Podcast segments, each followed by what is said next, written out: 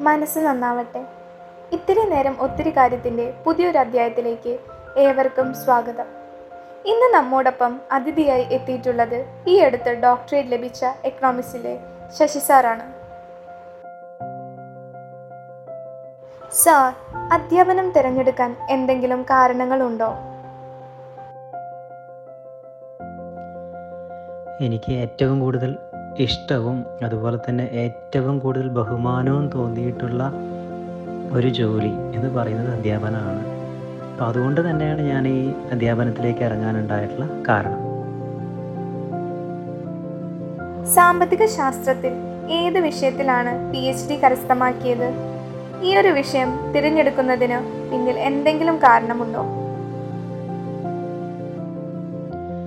ഇക്കണോമിക്സിലെ human capital formation of scheduled caste in Kerala problems and prospects in education എന്നുള്ളതാണ് എന്റെ research topic അതായത് മനുഷ്യ മൂലധന നിർമ്മാണം പട്ടികജാതിക്കാർ വിദ്യാഭ്യാസത്തിന്റെ വളർച്ചയും തളർച്ചയും എന്നുള്ളതാണ് ടോപ്പിക് അതിന് പ്രത്യേക കാരണം എന്ന് പറഞ്ഞു കഴിഞ്ഞാൽ ഇപ്പോൾ ഷെഡ്യൂൾഡ് കാസ്റ്റിനെ കൺസിഡർ ചെയ്ത് നോക്കുന്ന സമയത്ത് അവർ എഡ്യൂക്കേഷണലി ബാക്ക്വേർഡാണ് അതേസമയം അവരുടെ ആ ഒരു എഡ്യൂക്കേഷണൽ ഇമ്പ്രൂവ്മെന്റിന് വേണ്ടിയിട്ട് ഗവൺമെന്റിന്റെ സൈഡിൽ നിന്ന് ഒരുപാട് ഇഫേർട്ടുകൾ ഉണ്ടാകുകയും ചെയ്യുന്നുണ്ട്.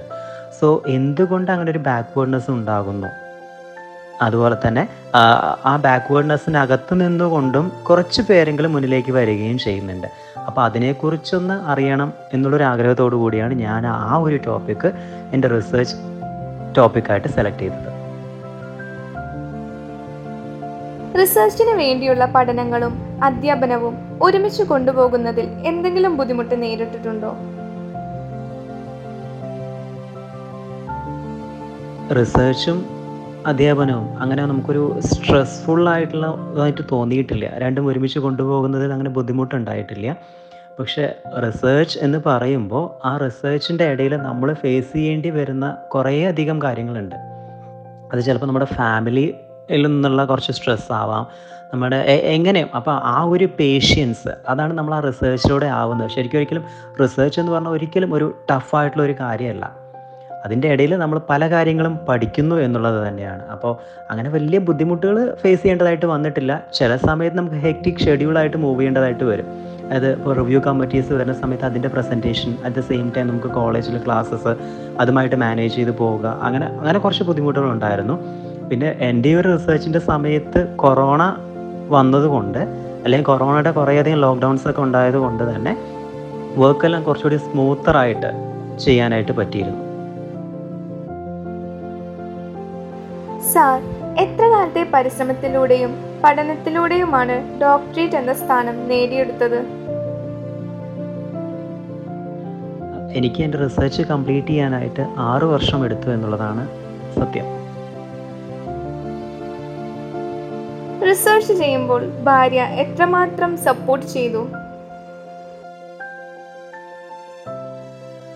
റിസർച്ച് ചെയ്യുന്ന സമയത്ത് ഭാര്യയുടെ സപ്പോർട്ട് എന്ന് പറഞ്ഞു കഴിഞ്ഞാൽ അതായത് ഞാൻ എന്റെ റിസർച്ചിന്റെ അവസാന രണ്ട് വർഷം ആ സമയത്താണ് എന്റെ കല്യാണം കഴിയുന്നത്. സോ അതിനുശേഷം നമുക്ക് കിട്ടുന്ന അതായത് റിസർച്ച് ചെയ്യാനായിട്ട് ഒരാളുടെ സപ്പോർട്ട് അതായത് ഭാര്യയുടെ സപ്പോർട്ട് എന്ന് പറഞ്ഞാൽ കുറച്ചുകൂടി കൂടുതൽ തന്നെയാണ്. കാരണം നമ്മുടെ ഫാമിലി നമ്മളെ അറിയുന്നതിനേക്കാൾ ഉപരി ഭാര്യയ്ക്ക് നമ്മളെ ആ സമയത്ത് അറിയാനായിട്ട് പറ്റും. ഏതൊക്കെ സ്ട്രെസ്സിലൂടെയാണ് നമ്മൾ മൂവ് ചെയ്യുന്നത്? അല്ലെങ്കിൽ നമ്മുടെ ഇമോഷണൽ ആയിട്ടുള്ളൊരു സ്വിങ്സ് എന്താണ് അന്നേരം? അപ്പോൾ എന്തൊക്കെയാണ്? അങ്ങനെയുള്ള കുറേ അഡ്ജസ്റ്റ്മെന്റുകൾ ഇപ്പോൾ ഫാമിലിയിൽ തന്നെ നമുക്ക് പല കാര്യങ്ങളും നോക്കാൻ പറ്റിയെന്ന് വരില്ല. അതൊക്കെ ടാക്കിൾ ഡൗൺ ചെയ്യുന്നത് വൈഫ് തന്നെ ആയിരിക്കും അതായത് നമ്മളെ അത്രത്തോളം അത്രത്തോളം കെയർ ചെയ്ത് അത്രത്തോളം ടെൻഷനിലാണ് സ്ട്രെസ്സിലാണ് എന്ന് മനസ്സിലാക്കിയിട്ട് നമ്മുടെ ഈച്ച് ആൻഡ് എവരി എന്താ പറയുക ഓരോ കാര്യങ്ങളും ആളാണ് ചെയ്തു തരിക. അപ്പോൾ ഭാര്യയുടെ സപ്പോർട്ട് എന്ന് പറഞ്ഞു കഴിഞ്ഞാൽ ഒരിക്കലും ഒഴിച്ചുവിടാൻ പറ്റാത്ത ഒന്നാണ്. നമുക്ക് ആ സമയത്ത് ഏറ്റവും കൂടുതൽ സപ്പോർട്ട് വേണ്ടുന്ന ഒരാളാണ് എന്ന് വേണമെങ്കിൽ നമുക്ക് വൈഫിന് പറയാവുന്നതാണ്. അധ്യാപനം ജീവിതത്തിലും വ്യക്തിത്വത്തിലും എന്തെങ്കിലും മാറ്റങ്ങൾ കൊണ്ടുവന്നിട്ടുണ്ടോ? അധ്യാപനം ജീവിതത്തിലും വ്യക്തിത്വത്തിലും എന്തെങ്കിലും മാറ്റങ്ങൾ കൊണ്ടുവന്നിട്ടുണ്ടോ എന്ന് ചോദിച്ചു കഴിഞ്ഞാൽ അതിനുള്ള മറുപടി ഞാൻ ഇന്ന് ഞാനായിരിക്കുന്നത് അധ്യാപനം എന്നുള്ള ആ ഒരു പ്രൊഫഷൻ അതിനോടുള്ള ഇഷ്ടവും അതുകൊണ്ട് മാത്രമാണ്. അപ്പോൾ അതിനെക്കുറിച്ച് കുറച്ചുകൂടി ഡീറ്റെയിൽഡ് ആയിട്ട് പറയുകയാണെന്നുണ്ടെങ്കിൽ ഞാൻ എന്റെ പാസ്റ്റ് കൂടെ കുറച്ച് പറയേണ്ടതായിട്ട് വരും. അതായത് ബേസിക്കലി എന്റെ ഒരു ഫാമിലി ബാക്ക്ഗ്രൗണ്ട് എന്ന് പറഞ്ഞു കഴിഞ്ഞാൽ പക്ക പൂവ ബാക്ക്ഗ്രൗണ്ട് ആയിരുന്നു. ഇപ്പോഴല്ല അപ്പോൾ ആയിരുന്നു. കാരണം എന്റെ ഫാമിലിയിൽ ഞങ്ങൾ ആറ് മക്കളാണ്. ഞാൻ ആറാമത്തെ ആളാണ്.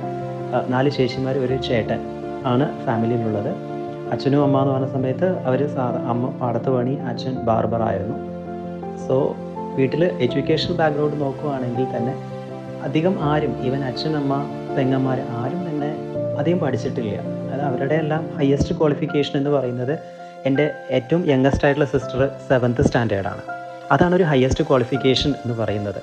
അത് പിന്നെ അത് കഴിഞ്ഞ് കഴിഞ്ഞാൽ പിന്നെ എന്റെ ചേട്ടൻ പത്താം ക്ലാസ് ഏട്ടൻ പത്താം ക്ലാസ് ഫെയിൽഡാണ് സോ ആ ഒരു ബാക്ക്ഗ്രൗണ്ടിൽ ഞാൻ എന്താ പറയുക പി എച്ച് ഡി വരെ എത്തി.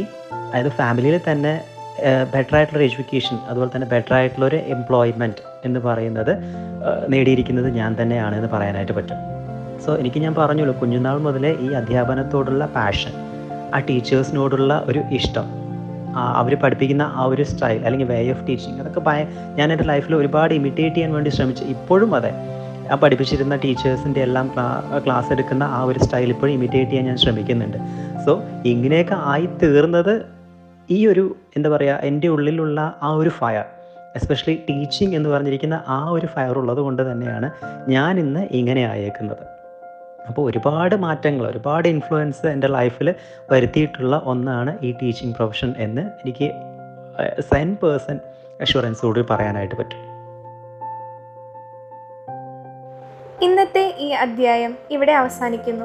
മനസ്സ് നന്നാവട്ടെ.